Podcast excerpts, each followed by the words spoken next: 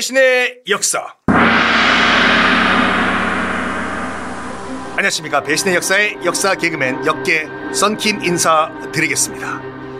오늘 여러분과 함께 잘근 잘근 잘근 씹어볼 그런 인물은 누구냐면 도련님 도련님 김도련 본명이에요. 김도련이란 작자인데 이게 누구냐면 조선시대 때 가장 그 태평성대였다고 했던 세종 때 세종 때 등장을 했던 조선시대 최고의 사기 사건 사기꾼입니다. 김도련. 검색하실 분들은 검색창에 김도련 노비 조작 사건이라고 치시면 쫙 나오는데 이 양반이 어떤 사기를 쳤냐? 어, 이 김도련의 할아버지가 있어요. 김원용 씨라고. 또 친구분은 김생, 할아버지인 김원용의 친구시죠.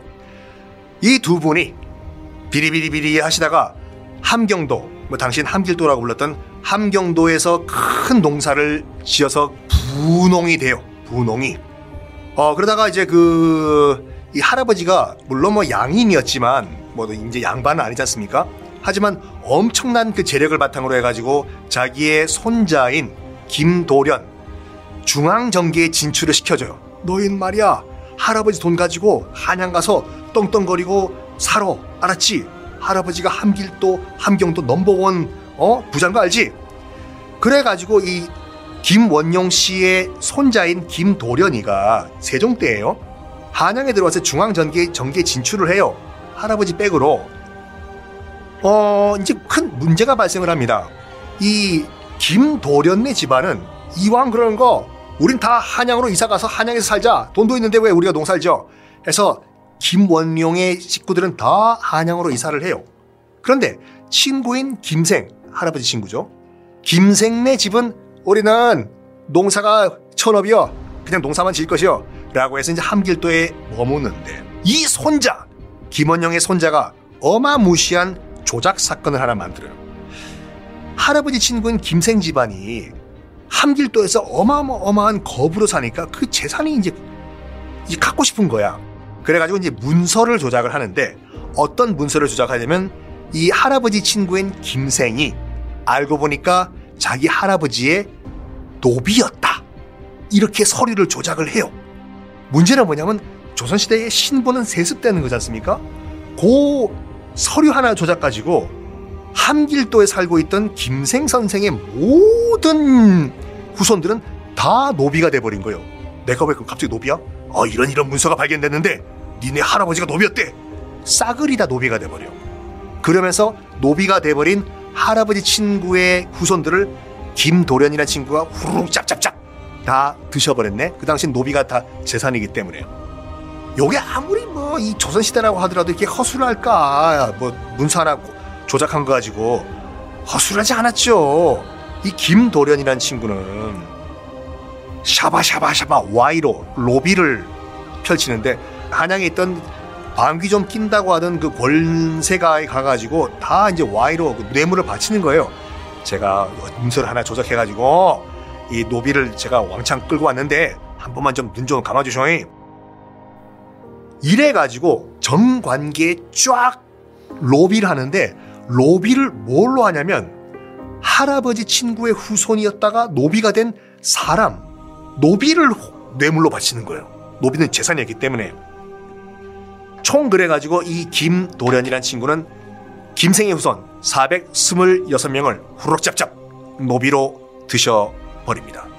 이런 문서 조작 사건 이거를 단죄해 주시기 위해서 오신 정말 부티나는 도련님이시죠. 우리 박지훈 변호사님 네. 도련님이십니다. 어서 오십시오. 아, 안녕하십니까. 역사를 사랑하는 변호사 역변 박지훈입니다. 야, 저 이 사건을 얼핏 들긴 들었는데 와, 엄청난 사건이네요. 아니 그러니까 잘 할아버지 친구들 후손을 아... 뭐 다른 계급도 아니라 노비로 그냥 싸그리다 만들어버린 엽기적인 사건이죠 이게. 약간 간도 좀 큰 것 같아요.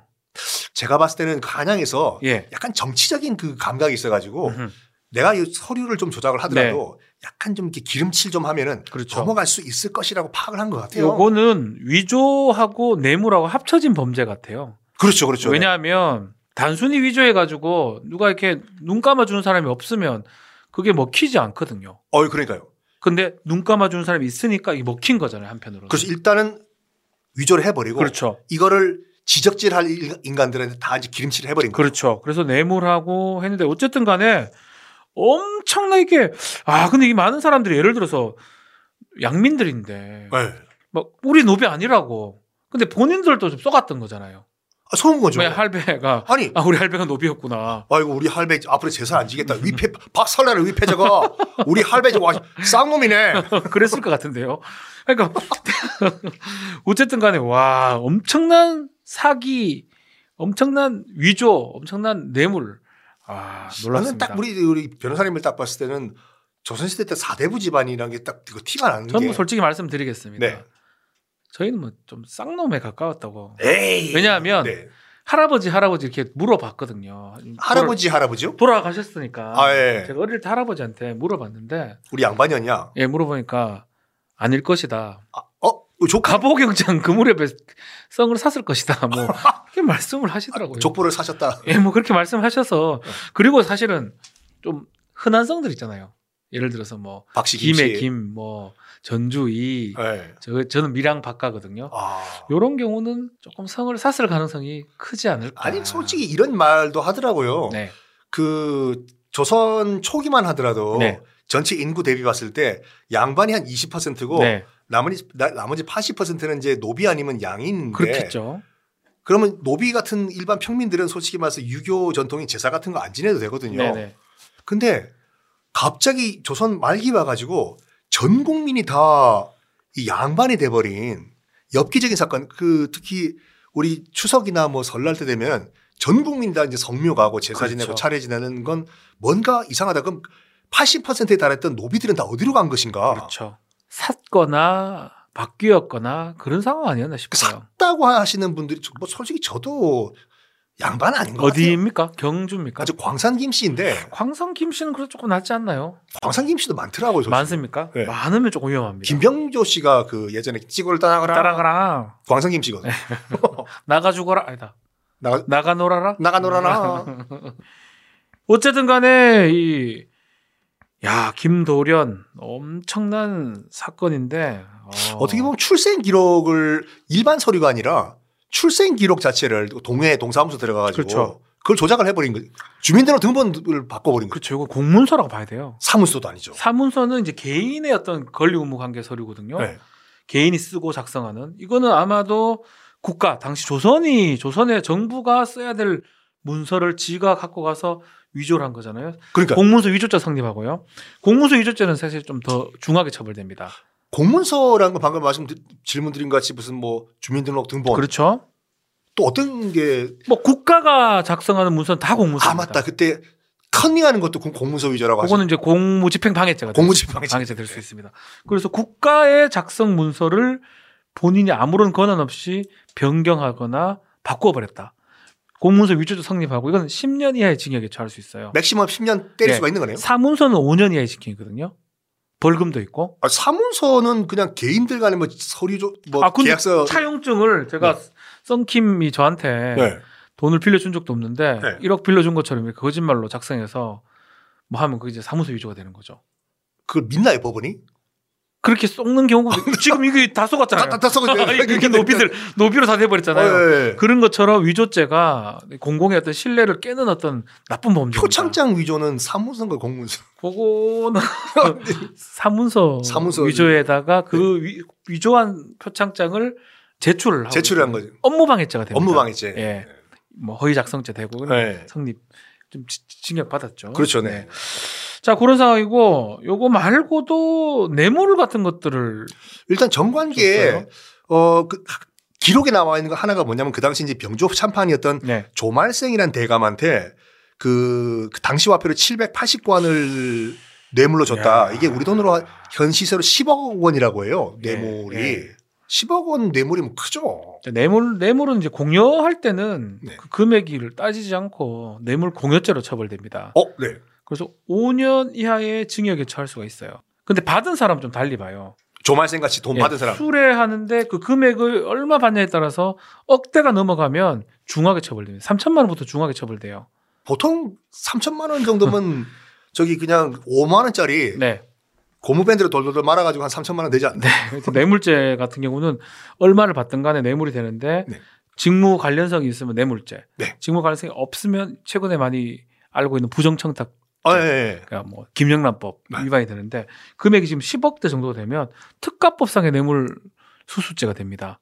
중하게 처벌이 됩니다. 근데 지금 이 김도령 같은 경우에는 네. 그 일단 서류를 조작해가지고 공문서를 남의 재산을 네. 할아버지 친구 재산을 모두 싸그리 다 후룩 짭짭 드셨거든요. 또 이것도 이거는 공문서 위조해서 사기하고도 가, 가깝거든요. 사기. 어, 남을 속여서 돈을 얻었던 거거든요. 예. 다 가져갔거든요. 근데 금액 자체가 너무 많습니다. 전 재산을 다 가져간 거기. 아마 억대가 넘겠죠. 네. 엄청난 재산이겠죠. 그러면 5억 이상이 되면 특정 경제범죄 가중처벌법이 적용이 돼요. 지금 현재 그럼 어느 정도 형량이 그러면? 5년 이상입니다. 5년 이상이요. 예, 어. 더 중하게 처벌되겠죠. 아주 지금 한 집안을 뭐 몰락 몰살시킨 상황이 됐기 때문에 차라리 죽는 게 낫지 노비가 돼버리면 이건 거의 뭐 재산으로 취급돼 버리니까 이게. 그렇죠. 네. 그래서 지금 위조에 사기에 뇌물 공예 이런 것들이 범죄가 성립할 것 같네요. 근데 지금 만약에 이게 나중에 이제 밝혀졌다 이러고 치면은 네, 그 할아버지가 솔직히 서류 조작한 게 아니라 원래 음. 양반이었다 양인이었다. 양, 양인이었다. 그러면은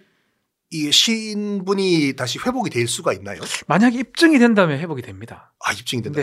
뒤에 일들은 잘 모르, 모르겠어요. 여기 기록이 별로 남아 있지 네, 않고 네. 이게 사기 사건만 남아 있다라고 이게 네. 나와 있기 때문에 현재 같은 경우에는 예를 들어 가지고 무슨 음. 뭐 혼인한 사이가 아닌데 음. 누가 거기 그 혼인 신고를 엉뚱하게 해버려 가지고 네. 내가 저 사람의 뭐 남편이 돼 있다 무효가 됩니다. 무효가 돼. 처음부터 그뭐 혼인 같은 게 예전에도 좀 그런 게 있었죠. 연예인을 인적사항을 많았죠, 알아, 그때. 알아서 몰래 구청에 가가지고 구청해가지고 네. 내 부인이 강수지다 뭐 강수지는 아닙니다. 하여튼 예를 아니, 아니, 들어서 아니. 예를 들어서 아이고, 어떤 연예인이다라고 했다가 네. 그 연예인이 혼인 무효입니다. 이건 너무 중대한 흠결이 있는 거는 무효를 시켜버립니다. 그 마에는 무슨 처벌 받나요 그걸? 그거는 그 사람은 이제 공정증서 뭐 좀 어려운데 원본 부실 기재죄라고 네. 공무소에 만들어야 될 서류 제출한 거를 쏘겠다고 봅니다. 그래서 그걸로 처벌받습니다. 근데 뭐 일단 그 증인이 성인 두 명의 증인이 필요하지 않습니까? 그렇죠. 근데 본인이 직접 안 써도 그렇죠. 내가 뭐 그 사람의 뭐 주민등록번호나 주소만 알고 있으면 사인은 대충 하면 되니까. 그리고 또 정말 증인이 없으면 네. 그 동사무소나 구청에 가서 네. 길 가는 사람한테 해달라고 해줍니다. 아, 해주나요? 구조가 그렇게 좀 취약합니다. 그러면 막말로 정말 마음만 먹으면 할 수 있죠. 아, 조금 조금 변경이 좀 필요한데 구조가 취약하다 보니까 그런 혼인 사례들이 예전에는 왕왕 등장했고 요새는 조금 더 꼼꼼하게 보는 것 같더라고요. 자 그러면 이걸 한번 정리를 좀 해주시면 네네. 이 조선시대 최고의 사기 사건 세종 때 네. 김도련 이 양반은 어떤 처벌을 그러면? 일단 김도련은 일단은 가장 공문서 위조죄가 성립하고요. 네. 그리고 뇌물 공여죄가 또 성립합니다. 아마 수많은 뇌물을 아마 했을 것으로 보이고 거기에다가 엄청난 재산상 이익을 거짓말해서 편취해서 취득했기 때문에 특경법장에 사기죄가 성립하기 때문에 지금 이거 이것 때문에 억울하게 노비가 된 한 가문이 있죠. 음. 그래서 그 사람들의 어떤 것을 봤을 때는 쉽게 넘어갈 수가 없고요. 징역 15년에 처할 수 있을 것 같습니다. 와우 세네요 15년이면. 그렇죠. 왜냐하면 사기죄도 너무 좀 심각하고요. 네. 거기에다가 뇌물죄까지 포함이 됩니다. 네. 또 거기에다가 위조까지 있기 때문에 이건 좀 중하게 좀 처벌이 돼야 됩니다. 근데 궁금한 게 정말 네. 15년형이 이제 최종 선고가 딱땅땅땅땅 떨어지면 네. 이거는 보석이고 뭐 중간 나올 가석방 아, 가능성 가석방은 가능합니다. 가석방 같은 경우는 3분의 1을 형을 살았을 때 오, 15년이면 5년이네요. 법적으로는 가능해집니다. 그때부터. 그렇지만 오. 실제로는 네. 한70% 정도 살았을 때부터 모범수인 경우 심사를 받아서 나올 수가 있습니다. 한 7, 8년 정도. 네. 한 대략 10년 정도는 살아야 되겠죠. 모범수 심사 같은 경우 는 우리가 쇼생크 탈출에서 보는 뭐 그런 네. 것 같이 쭉 심사위원들 앉아 있고 네. 갱생할 준비가 돼 있냐 뭐 이런 거 질문하나요? 저도 한번 몇 번 심사위원회 간 적이 어, 있는데 네. 예, 뭐 저는 육군 교도소, 네. 국군 교도소 예, 더더 무시무시한 데가. 간 적이 있는데 뭐 질문을 하긴 합니다. 근데 가장 중요한 거는 그 서류를 많이 봐요. 서- 아, 뭐 어떻게 행동했나 예, 뭐 이런 거. 행령 자료라 그러는데 네. 거기서 뭐 징벌을 받았는지 아니면 아. 어떻게 생활했는지 그 질문하기도 하고요. 그래서 가석방 되면 정말 좋아합니다. 평소에 그러면 그 깜빵에서 잘해야 되겠네요. 그렇죠. 그 깜빵에서 생활 잘했을 때 그 점수가 좋습니다. 행영 성적이 좋은 사람이 오. 되게 유리해요. 그러니까 뭐 보안과장이라든지 뭐 그런 것들을 적는 사람들이 있습니다. 잘 보여야 되겠네요. 예, 잘 적어준 사람은 조금 가석방에 조금 유리할 수가 있습니다. 가석방이라는 건 말 그대로 나갔다 가석방이다가 그렇죠. 잘못하면 다시 들어가야 되는 거죠. 그렇죠. 문제가 되면 들어올 수가 있죠. 네. 석방 시간이 아닌데 가짜로 빨리 석방을 해주는 걸 가석방이라고 합니다.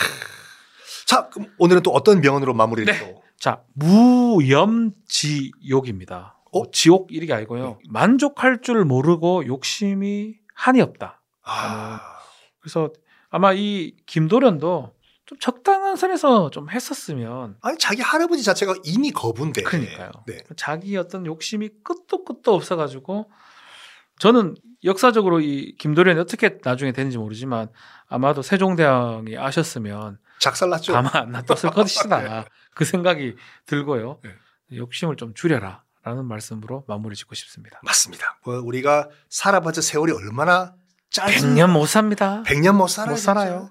그러니까 지금 이 녹음하는 시점에서 대한민국 짝짝짝 월드컵이 20년 전이거든요. 2002년도 와 그러니까 제 나이 기준으로 그거 한 번만 더 살면 우린 죽어야 돼요 이제.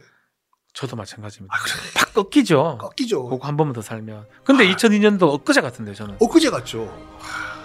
그렇습니다. 네. 자 이렇게 또 씁쓸하게 마무리하면서 다음 시간에 또 새로운 인물을 한번 소환해 볼까요? 예, 다음 시간에 뵙겠습니다. 감사합니다. 네 감사합니다.